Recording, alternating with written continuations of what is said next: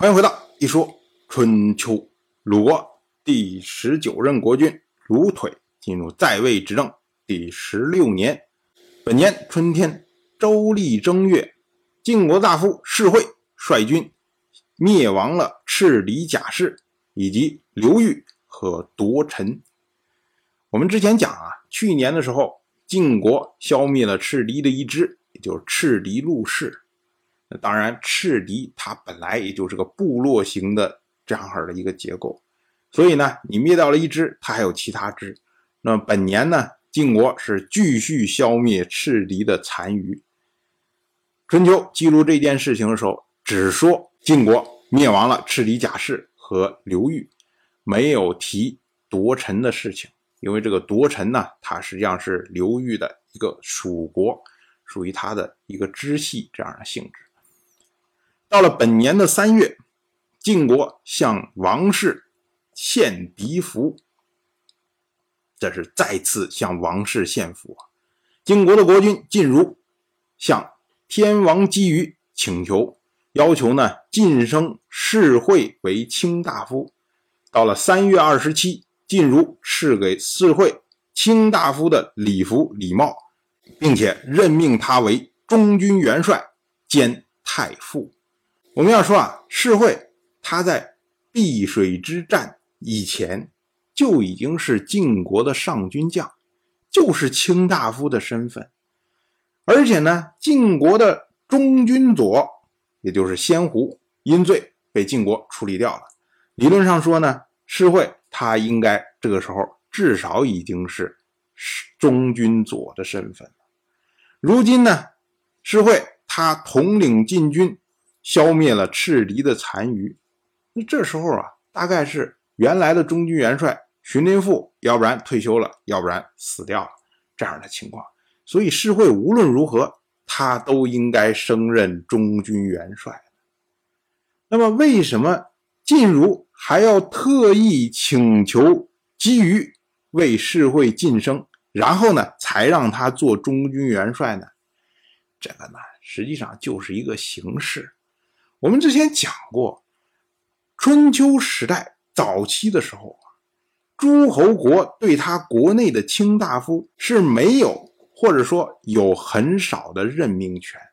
比如说，三个里面你可能自己任命一个，类似像这样的情况，甚至说呢，可能两个的时候你就根本就没有资格任命。那么任命权呢，都是归王室所有。可是呢？因为王室他的权威在不停的衰弱，而且呢，诸侯也不待见王室，所以呢，都是在自己国内随意的任命。像晋国，他的三军将佐就被称为六卿，六个人都是卿大夫的身份，而且在六卿之外，还有一些等着要进六卿的那些人，有时候他也会有卿大夫的身份，所以这些都是自己随便任命的。那王室任命不任命呢？就变成了一种荣耀。这一次正好要到王室去献俘，所以呢，晋如请求姬于来任命世会做卿大夫。一方面呢是给天王面子，一方面呢是给世会荣耀，何乐而不为呀？当然，世会他兼任了太傅，太傅呢？是主管晋国礼行的制定和颁布的。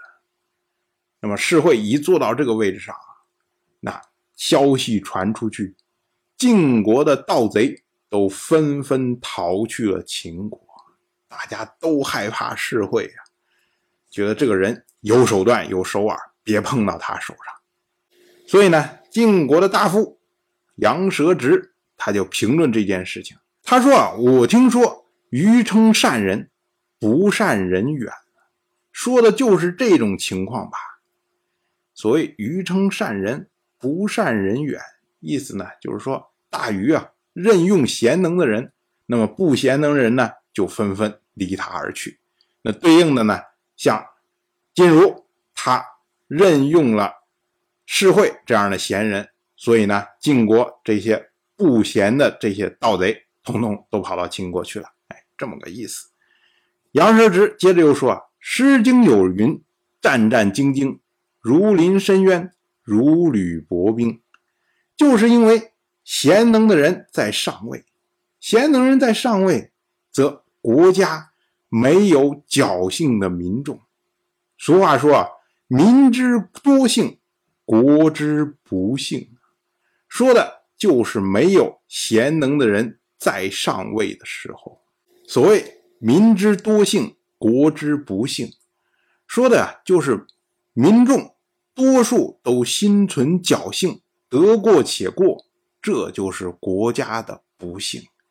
就好像我们今天，你说你开个面馆，你不想着说我堂堂正正的怎么把面的味道做好，怎么把面的价格降低，而是整天想着说，哎呀，我要不然里面放点罂粟壳，大家一喝就上瘾，我的生意就好了。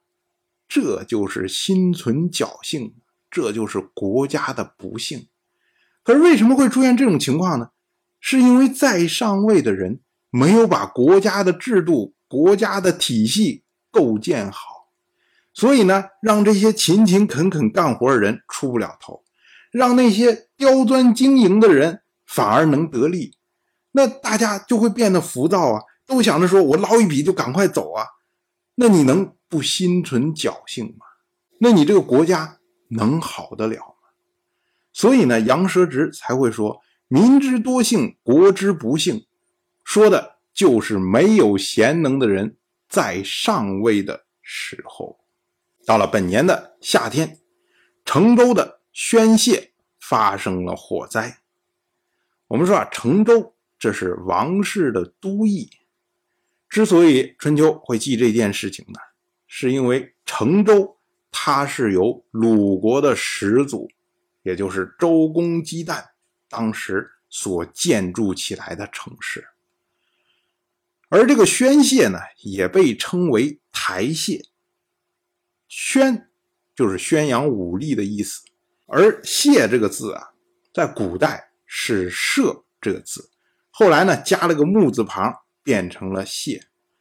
它本来呢，指的是土台之上这种厅堂式的建筑，主要呢是用来习射讲武用的。那么这次的火灾，春秋即为火。